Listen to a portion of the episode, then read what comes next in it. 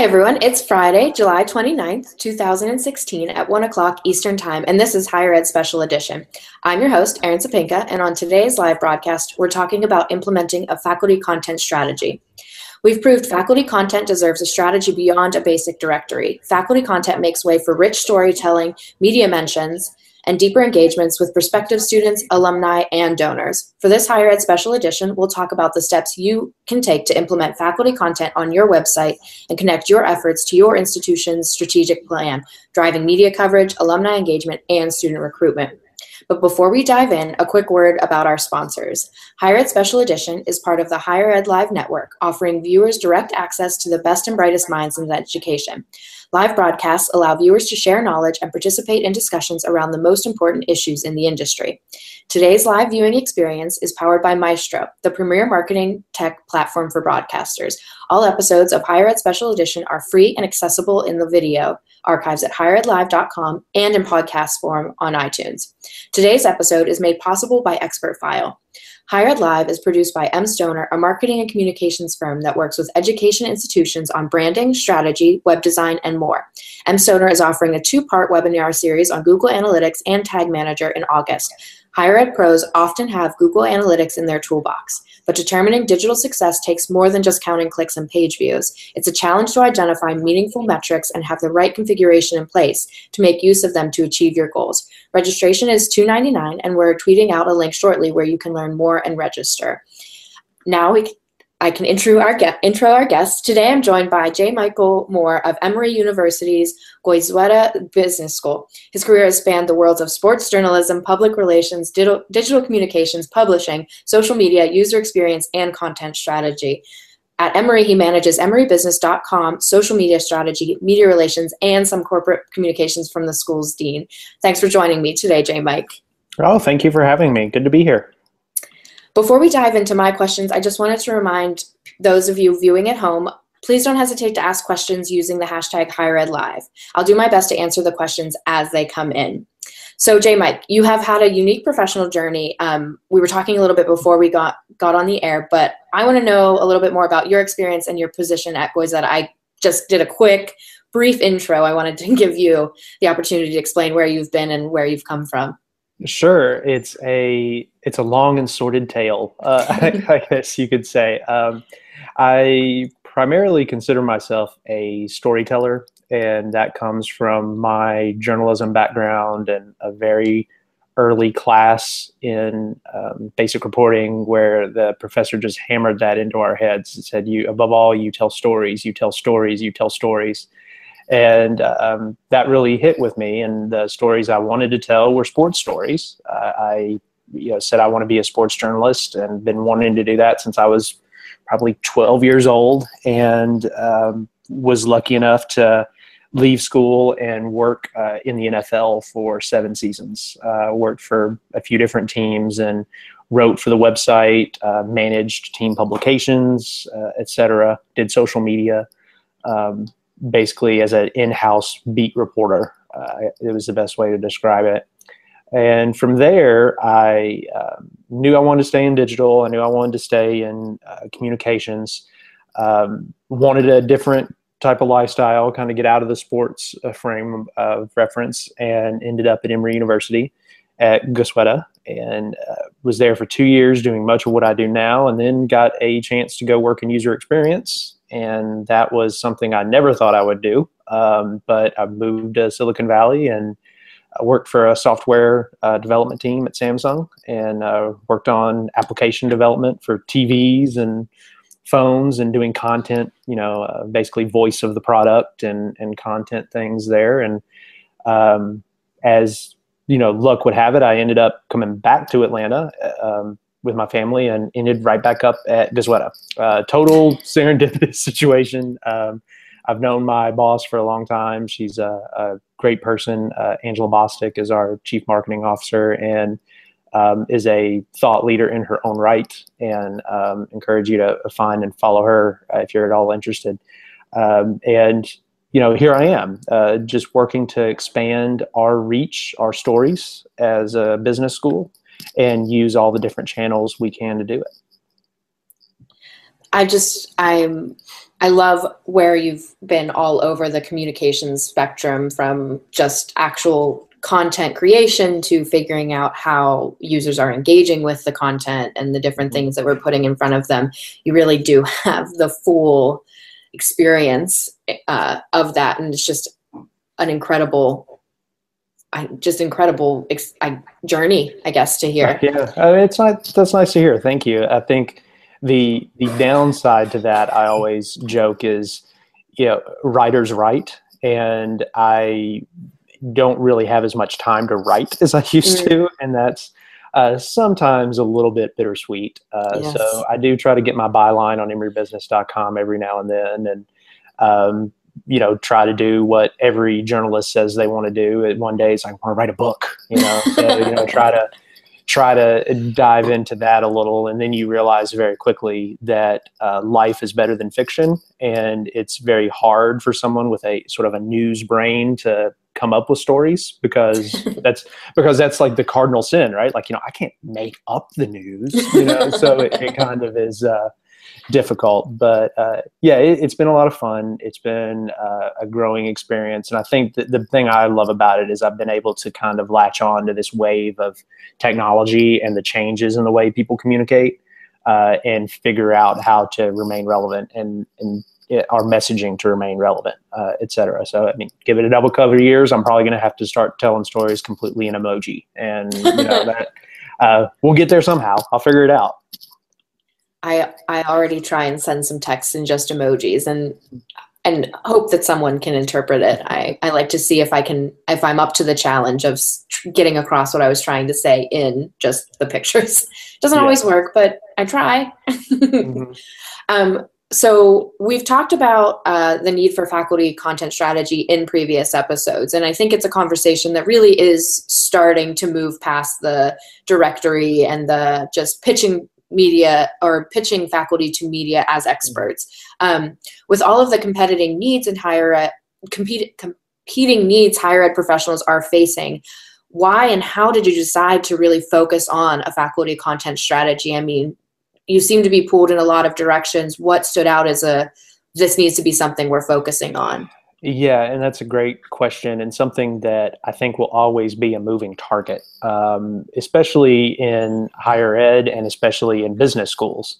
Um, you know, I, I, like to think of business schools as sort of the front line of a lot of these higher education changes. You know, we are um, very much affected and, trying to figure out what do we do with online education because you know people want to get business acumen. You know they, they want to come back and either get you know, skills or certifications or maybe even degrees on how to do business analytics better or how to do leadership better. You know th- those are the direct applicable things that people are, are coming after. And the top 25 schools like us we're not immune to that um, so, you know, we knew that we're never going to be able to really kind of lock it down and say, like, this is what we are about always from here and forever um, in terms of what our content's going to be.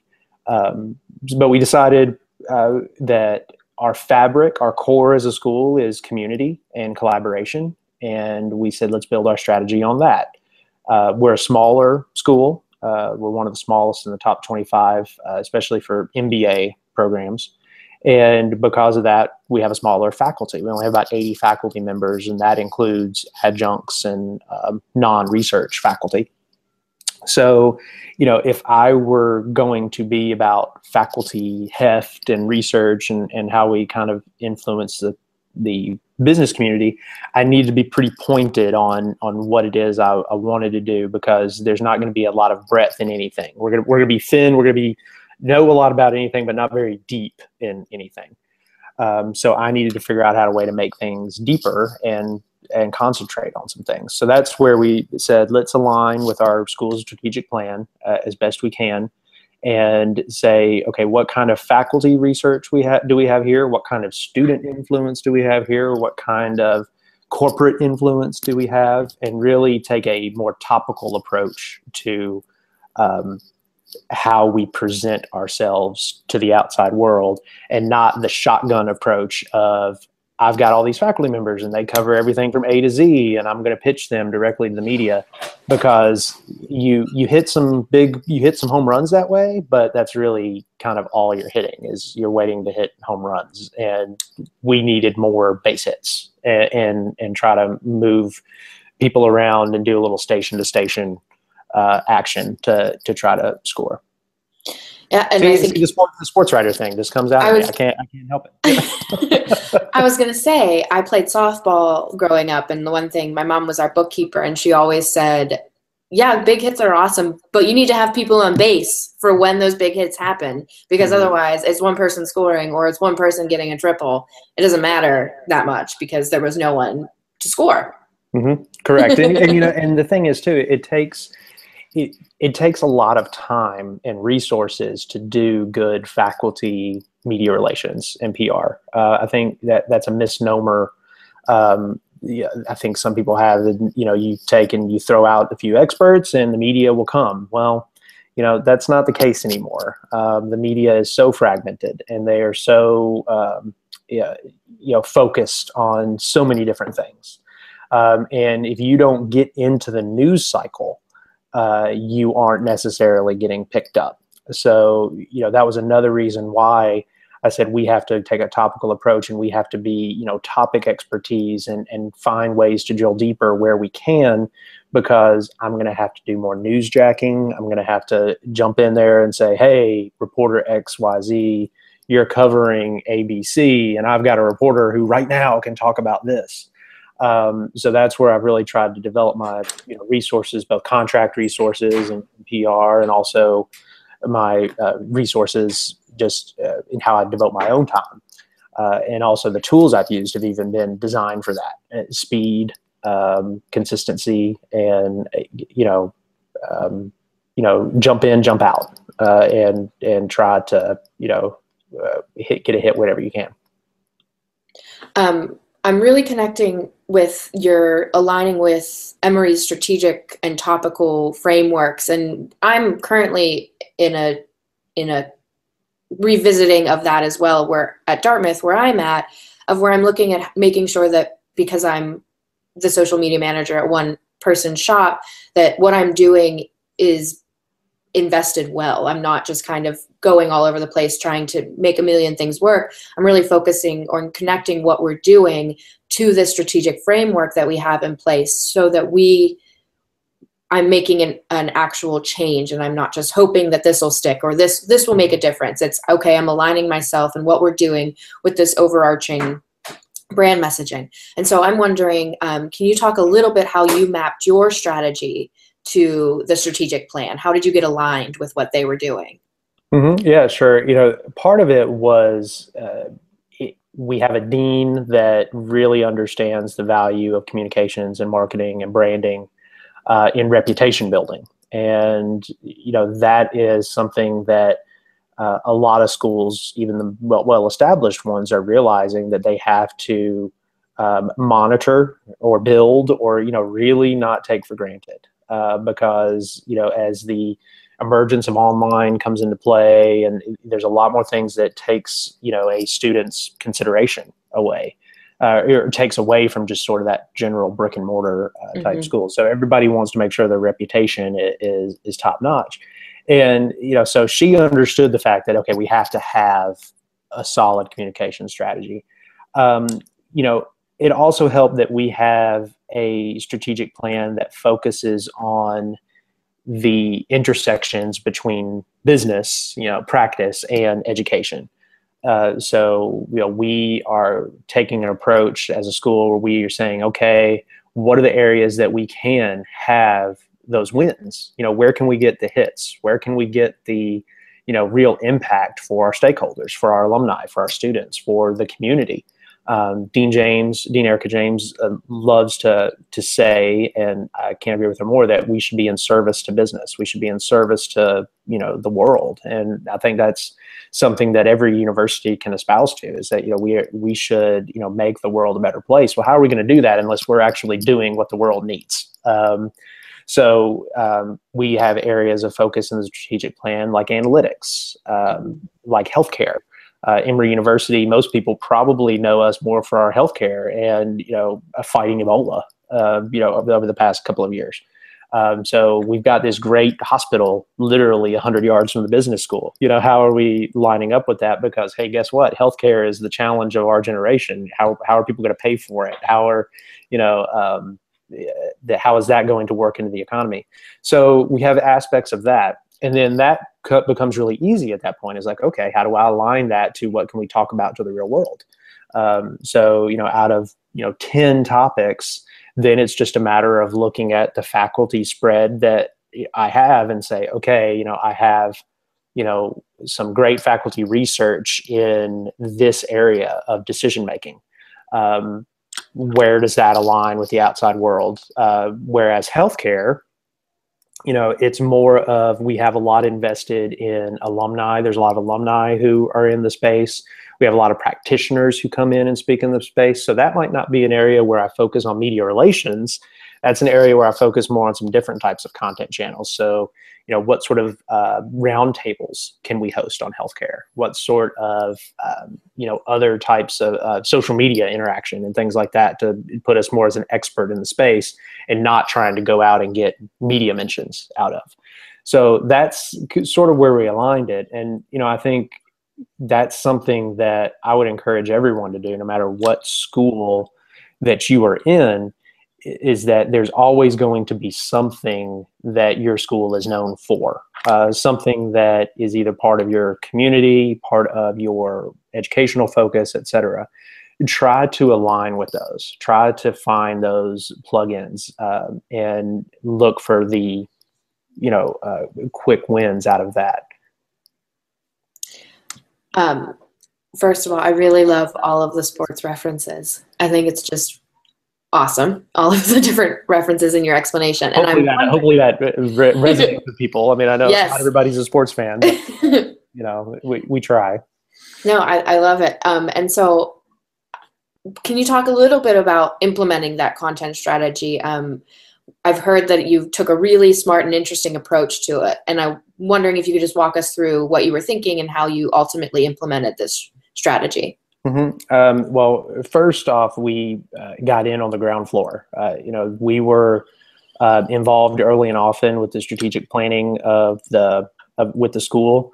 Um, not trying to influence it because you know that's definitely something where faculty and pedagogy and curriculum and you know all of that have to really play uh, but just being there and hearing the conversations um, and knowing what was sort of rising to the top uh, gave uh, me a chance to sort of start identifying those you know uh, different touch points those different topics. Um, and then from there I, I, think the important part in implementation is to look at all your content.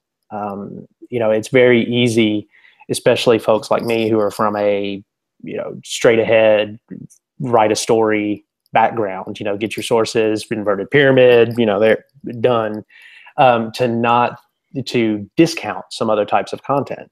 But when you're a small school or even more importantly when you are you know lacking of resources when you're a one or two person shop um, it's important to take that step back and say what is being said about us and where can we plug ourselves into the conversation. So social media is huge. You know we have uh, followers who are talking about this. We have alumni that are in the space. We have our own faculty who are out there commenting on the space. Um, we have events going on about these uh, various topics. You know um, our mba students are machines. I mean they host events on like every topic uh, known to man and bring in great speakers. Well you know we can't get to all those but we can encourage hashtag usage and we can get to them and say can you make sure you tweet about this? And we can you know uh, curate that in ways to where we have packaged content that we can go out and and move around the board is what i like to say is you know what can i put here? What can i put here? Um, so that was the biggest part of the strategy is sitting there and you can look at my whiteboard in my office right now and it lists out all these topics and it says okay what content do i have in there? And let's step out of the we need to write a story about everything and say what other forms of communication are there?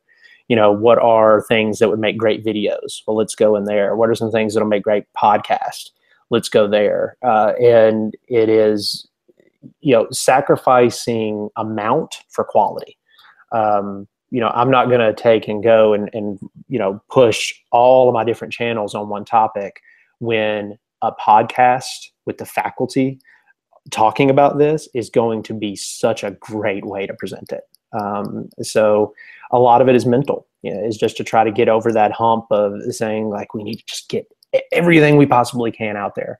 Um, it's finding the right channel uh, for the topic and then really focusing that extra time on distribution and, and, saying what hashtags can I drop in this to push it around to this audience? What email newsletters and things like that can I get it plugged into? Um, you know, where does it need to go on our website? You know, where is the traffic going on the website to where I can get it in front of people, even internally? Uh, there was actually a process in this strategy of building out an internal newsletter and saying, okay, what are we going to put in the internal newsletter to try to build the conversation around this and, and get those brand points out to where the faculty and staff are talking about it um, and talk about different types of strategy or different types of channels. Like we actually do a print newsletter um, that gets passed around the building. And some people are probably going to think it's 2016. Why are you doing that? Um, and I, was, I would agree with you in some cases because it also because it also gets emailed. But um, it, we've gotten such great response from that because it's it's different. You don't see that very often, um, and um, we don't print a lot because we don't want you know like to waste paper. Obviously, we're working to that, but it does get passed around, and we have topics that we make sure are featured in the newsletter uh, because we think that's the best way to raise the rhetoric around that topic. Um, I am a huge supporter of the the kind of practice COPE, create once, publish everywhere, and it sounds like you're mm-hmm. doing a ton of rather than focusing on 27 pieces, you're really looking at those five or six solid pieces and breaking them down into okay, this piece can go live here, this part of this can live here, and actually, I love the I love packages. I really in, mm-hmm. in the journalism world, in the marketing world. Um, packages just seem to be where we're headed with okay we're not just writing a word piece for this we need to also accompany it with a video because video does better here and this is where our audience for this is and all of this other stuff that's coming together and um, i just really love your approach to breaking it out and make and mm-hmm. finding out that a print newsletter was getting your stuff in front of more people's eyes that could help you promote the piece promote the the topic um, think that we get so stuck sometimes in very specific like this is what we need to have for these pieces or these channels um, and not looking actually okay well how does it do here or how does it best work um, maybe it's not even suited for a word piece maybe it's just a visual and uh, mm-hmm. story yeah and it, there's kind of a it's and that's one thing I learned in working in user experience. And you think, well, what does user experience and design and all that have to do with writing. Well, it, it made in writing and content production. I, I, think it made me a more thoughtful producer of content and st- strategic placement of content by being in an industry and looking at things where the written word is not your primary focus. You know that that's not what you want to do first. Um, you know, you, you know, meaningful design makes users' life easier and in some cases, like, you know, iconography is really hard, but look at your favorite app, you know, your favorite apps that you have on your phone. There's not a word listed underneath of what that button does. It's an icon. And you know that the hamburger icon is a menu now. You know, you don't need to say menu underneath. Um, so it was sort of this kind of understanding that that there is a need of the user, and I, I it's funny like my my staff and people make fun of me now because I'll, I'll, actually refer to everybody as users. Uh, and and they're like you mean readers right? I'm like well yeah but they're using our website. You know it's like they are they are experiencing our content you know and that's not you know something where they're just going to take and click through a page and read something. In some cases it is. And mm-hmm. you know we love those people because they increase our time on site. And you know, we, we, we want to keep them. But you know at the same time there's certain things that are so much better than um, that and such a more rich thing to the experience. And and that's really what branding is is is experience. You know it, we want people to understand what experience they um, have when they come to Goizueta. They, they have to be able to see themselves inside of this. So that's the approach that you know we try to take is that our users our prospective students their alumni you know you have your list of you your list of type of people what's the most meaningful to them get in their shoes and really get beyond the um, style of journalism from you know I, will just say back in the day you know when it was when it was we tell people the news yeah. Um, there was a there was a time and place for that and and honestly we probably have swung too far to the other end of the spectrum now but uh, you know it's it, you have to you know give the user what the user needs and lots of times perception is reality and that's what the user wants so you, you have to really strike that balance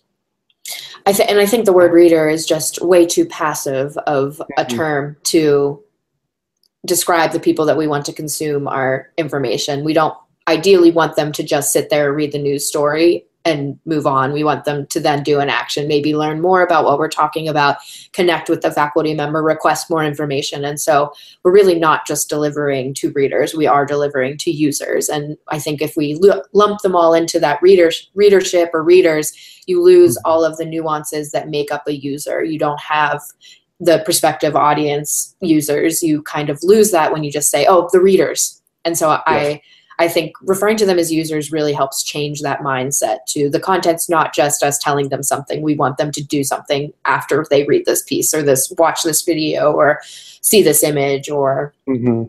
whatever they may be looking at on our website. And I think that's where that's where you know they, there's going to be this this paradigm shift and like, and like people are starting to understand it is that I remember being in the newsroom and it was like we loved the ad people because they sold ads and that means we had a paper.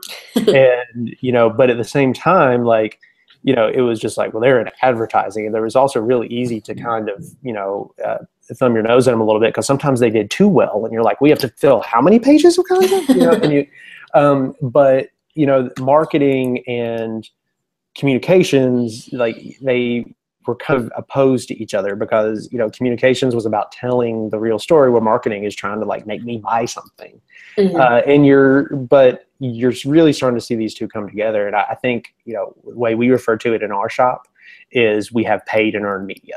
You know we don't we don't have marketing and you know communications. We have we have earned media and paid media. And you know that's where uh, where they dance in the middle is really where the magic happens mm-hmm. um, and it's going to be different what i produce on the earned media side of the house um, uh, mostly because like the way i measure it is going to be a lot different because you can't necessarily track that one to one top of the funnel and, and you know then that person moves here here to here um, there are tools and there are ways you can implement and you know we're we're trying to get those put together, but sometimes it, you know, that creates some minutia.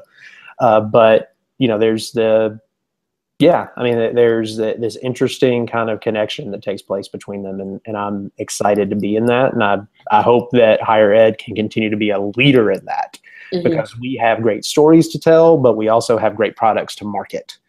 Um, so they should work together, you know, to try to influence each other.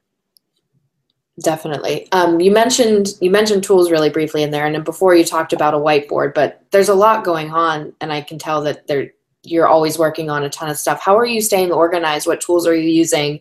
Um, what got you kind of what helped you get your content strategy and keep it up off the ground and moving? Yeah, um, I think let's see. Am I screen sharing right now? Um, let me see here. So hopefully folks can see. Oh, um, there's me again. Hello, me. Oh, okay. you probably so yeah, we should probably go here. Um, so there's lots of different tools uh, that I'm I'm using, and one of them that uh, I've used in my career in fits and starts, and I think I finally have found a really good use for it is Trello.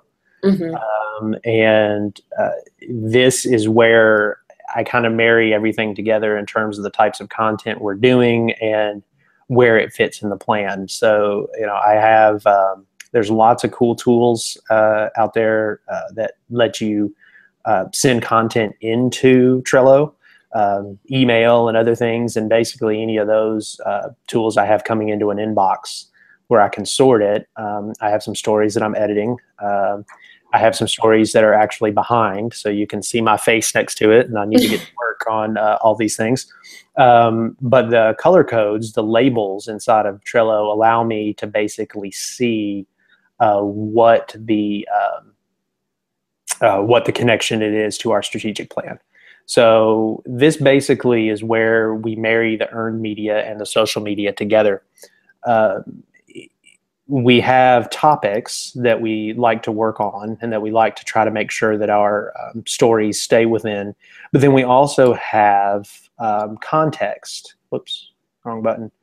Also have context that um, that uh, pair more toward the marketing message, right? So you know we always like to talk about being Atlanta, experiential learning, uh, our function and industry knowledge, our network our reputation. So these are the things that you see a lot of the times, like in your ads, right? You know, it's like you know, uh, you know, the experiential learning difference or the power of Atlanta. You know, the, lots of things like that. Where these are your kind of core, like, okay, what are you writing about? Well, I'm writing about entrepreneurship. You know, or I'm you know, you know, doing some storytelling around entrepreneurship.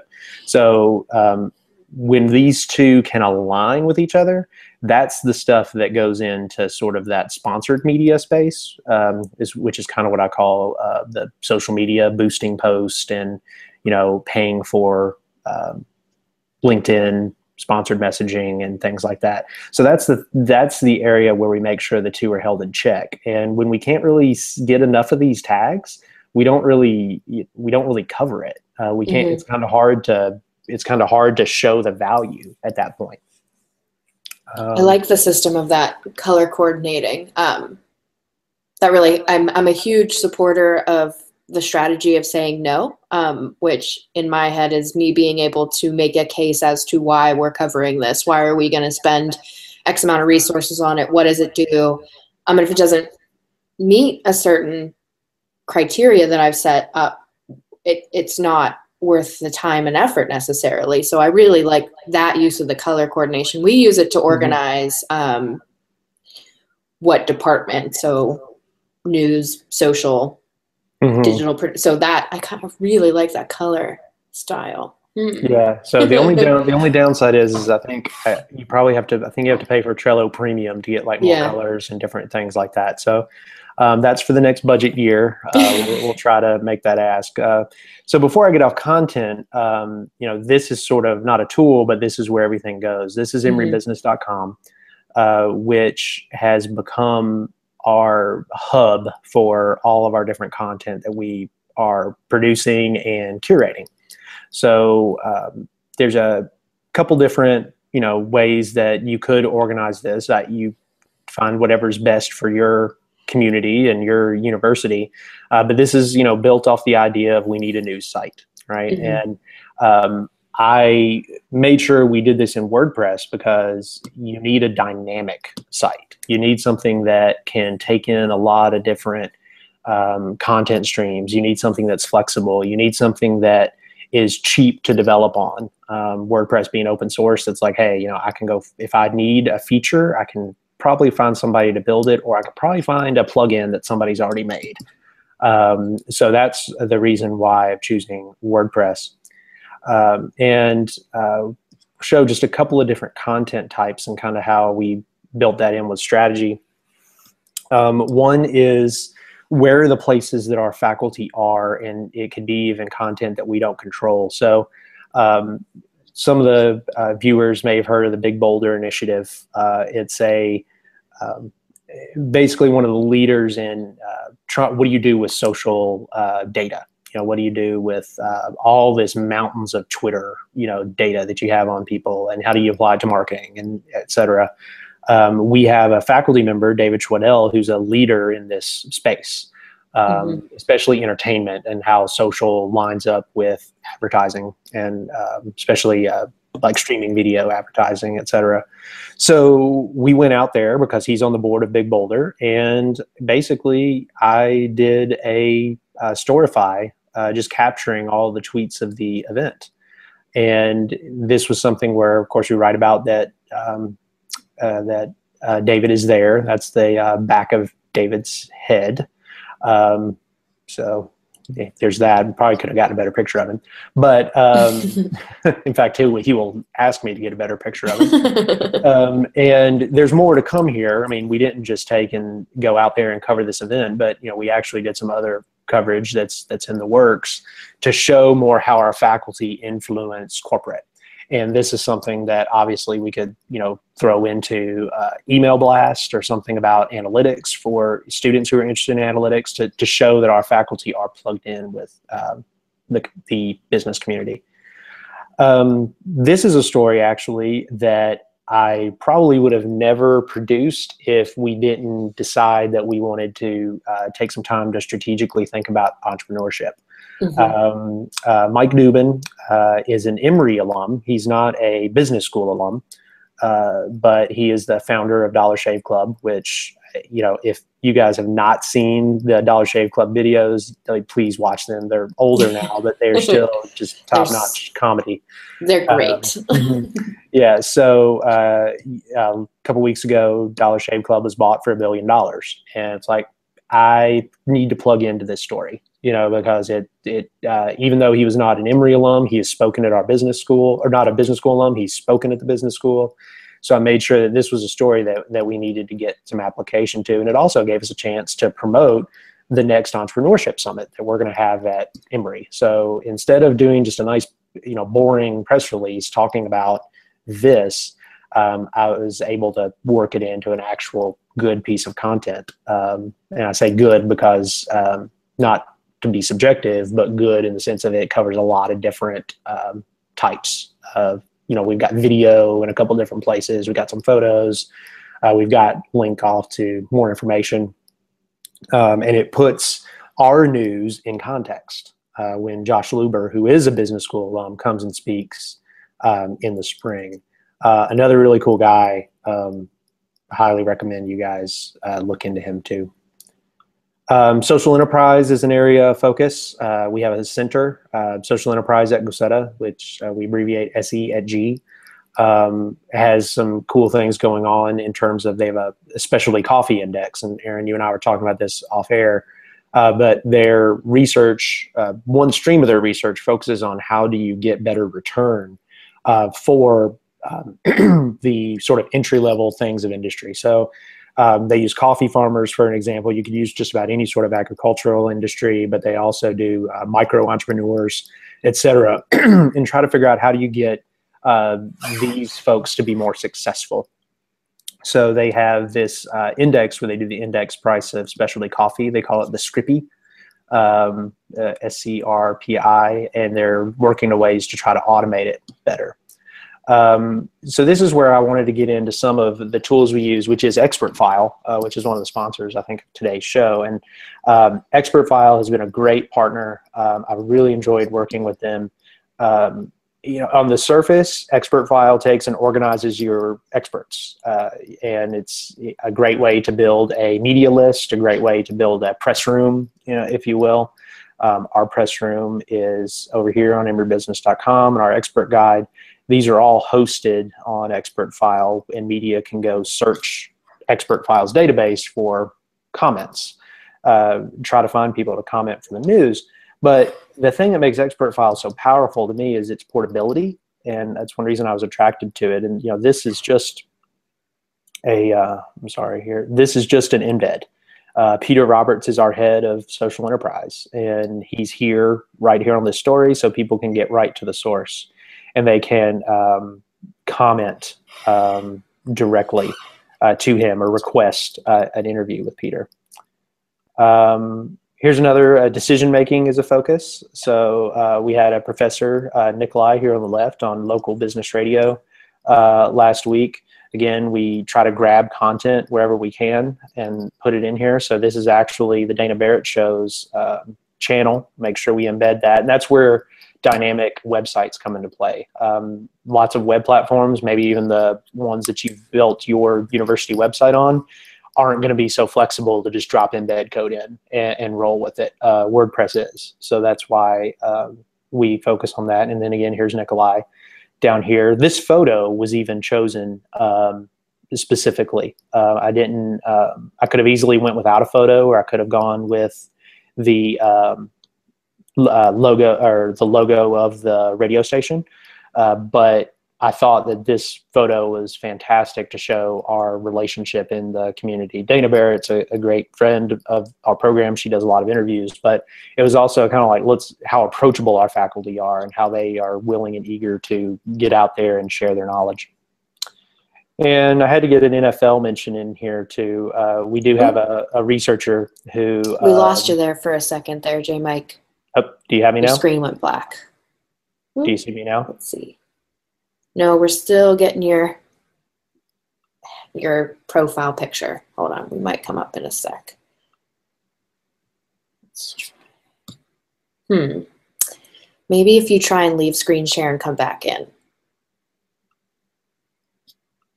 Oh, oh, yay! Hello. Yes. Okay. So let me try going back to screen share. Yes, let's try that. It's a little bit of a hiccup.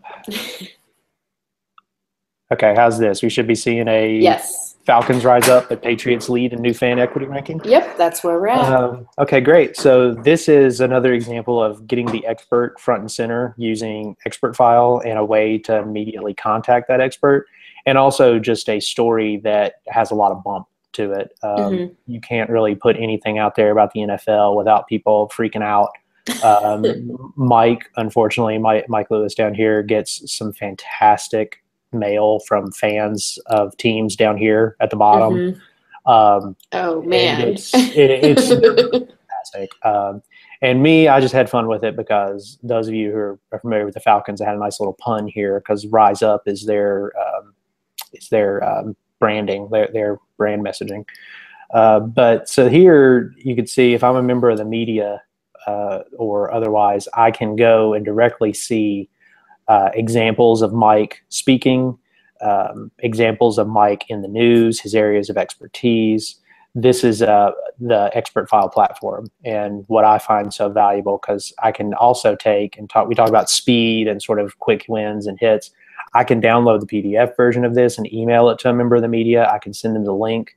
I can also newsjack, um, and uh, I'll quickly explain newsjacking to um, folks if they're not familiar. That's basically saying I have an expert that can speak on this topic, or I can tell you a different spin on this topic. Uh, and I'm going to insert myself into the conversation using Twitter or another uh, uh, form of media. So this actually is just a story that uh, the story is down here. It's a story from the LA Times talking about Rio bracing for the Olympics and a little bit of an explanation of why Mike is a good source for this.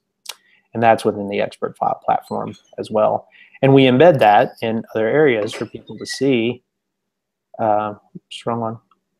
So this is our faculty research page. I, you know, make sure that I have, you know, these experts featured here as well. And then real quick, just uh, curating um, our content. I use a tool uh, called Tint, uh, which some people may be familiar with. There's a lot of different ones out here, but this is a uh, curation tool where I pull in uh, everything based on our hashtags that we have asked people to use and we promote, as well as I can force content into here if I'd like.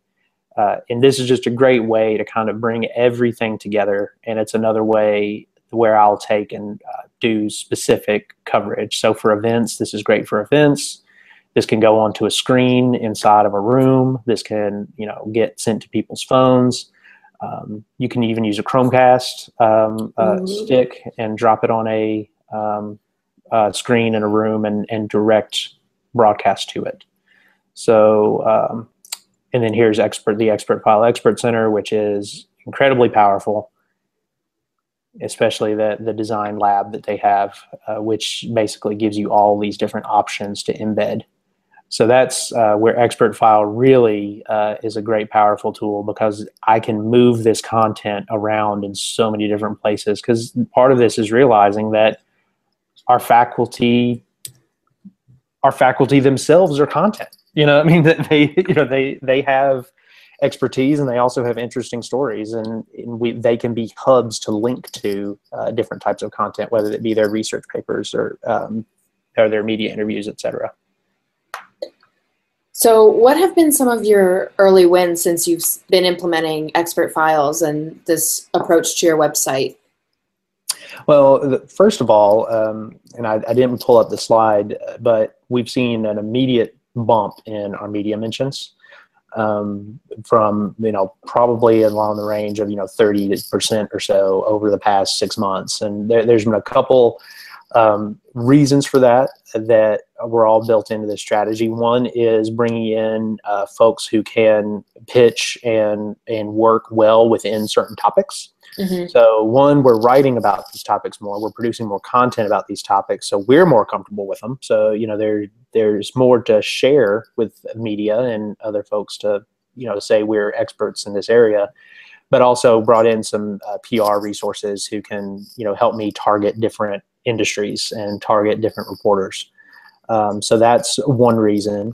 Also, is we're just producing more content and you know because when you don't have to spread yourself so thin um, and try to cover a lot of different things and i shouldn't say we immediately we ignore everything else mm-hmm. we don't. Um, you know this is just sort of like given the choice um, this is the direction we go. This gives us a litmus test to try to really determine the value of, of what we're putting out there.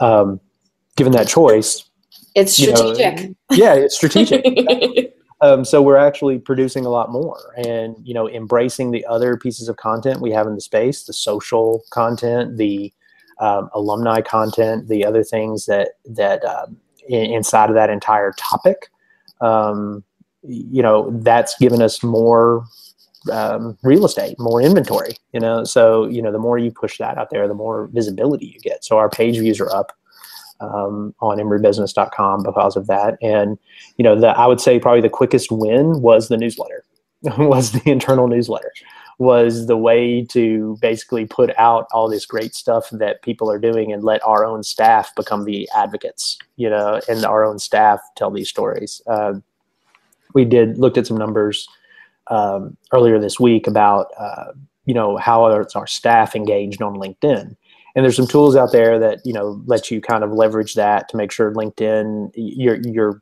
you know i'm associated with Goizueta business school because i work there. Mm-hmm. i want to make sure i'm sharing the good Goizueta content to my network and then they're going to share it with their network. I mean it's you know you know it kind of expand social media one-on-one right? It just grows. Um, but our staff is extremely engaged on linkedin. And you know for a small school i mean they are all over it and they're sharing stuff. So it's like okay well what am i doing with this newsletter you know they can't take and share the newsletter online but there are links all in that newsletter. You know there are ways where they can go online and extend their story all it is they finally have something to share.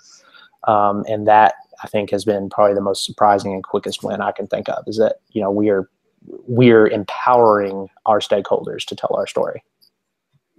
I love that. That's incredible um, because like you mentioned it immediately expands your network and you're they're t- they're getting in places and speaking with people that may not have otherwise interacted. And that's just i think and it again it's more thoughtful more strategic. You're getting your stuff out there but you're not necessarily doing all of the legwork. You just get it started and then other people help promote it and push it out even further. Correct. Um, so you walked us through a couple of the pages on your websites are there any other sites um, or pages on the website that really uh, feature faculty on emorybusiness.com or did you show most of the the? So we, I showed most of it. I mean, I, I do mm-hmm. have certain sections where it, you know using tags, it, it, brings up all the stories that about them being in media. I try to feature everything. If if they are mentioned in the media, I pull out that quote mm-hmm. and I link to it, and and you know so people can see it. Um, the future state uh, of what we'll be looking at for emorybusiness.com is uh, expanding coverage and going um, in it sort of right now it's being called EB Insider. It it could maybe be called something different, but focusing more on um, you know reposting or even writing some of our own content around the actual business school industry. Um, and what it means to come back, to get a business degree, et cetera. So that goes into more of the selling why you come back school or why you uh, look at a business degree in the first place. So that content would be, you know, things like uh, one example we we use is we uh, our director of leadership is a former army general and and he's a great like orator, a great writer, and can write about a lot of different leadership. Well, you know, if I have General Keane writing uh, about leadership, there's two ways I can do it. One is I can have him writing about the value of leadership in education and you know what you learn being a leader and how you learn to be a leader. Well, that's something more for like that EB insider, you know, like mm-hmm. for that. And then there's General Keane who can write about like you know really bad leadership that we see in the world today. Um, you know, the 2016 election notwithstanding. You know, there's, you know, I mean, he could write, you know, forever on, you know, different topics of that. Well, that's more of a, you know, common interest piece. And that goes over on emorybusiness.com so we can try to extend and expand General Keane's profile. So it's more so realizing that there's a whole nother branch of what our faculty can do um, in sort of to sell their own work um, to you know the next round of consumers, if you will. So that's the next step, and beyond that, um, you know, it's it's getting into like uh, really diving into like LinkedIn and saying, okay, you know, we're and that's more so because unique to a business school. It's like we're a business school, we should be pretty active on the you know premier business network you know? Um, um, you know so um, working with faculty to make sure that their linkedin profiles are up to speed and and that's the service element. You know that's the um, kind of where our communications group comes in and says we're not just out to try to grab you know content from you and throw it out. Like we really do want to impart our expertise to help you in other ways so um, if you come back and talk to me in a year, I would love to say I have five or six faculty who are active on LinkedIn and writing on LinkedIn and influencers on LinkedIn. Um, but um, you know that's going to take uh, a little bit of a shift because um, writing for research papers is a little different than writing on LinkedIn. And uh, I want to find the faculty who really enjoy doing it and really, really want to uh, expand on that. So that's the you know, check with me in a year and we'll see how we've how we've done with that. But that's the next goal. The work is never done. Of course not. No. Um, we are reaching the end of our time today, and so I just want to take a few seconds and thanks and send a quick thank you to our program sponsors, Expert File and Stoner, and a huge thank you to you, J. Mike, for joining me and sharing your knowledge with us. It's been an incredible chance to hear you talk and listen you walk us through your content strategy. It's it's extremely impressive, um, and expert file looks incredible and like a huge tool to help promote our faculty and our experts out to the larger media and the larger public. Um, and a special thank you to everyone to, who tuned in today. Um, thank you for joining me on your Friday afternoon. Have a great rest of your Friday and have a wonderful weekend.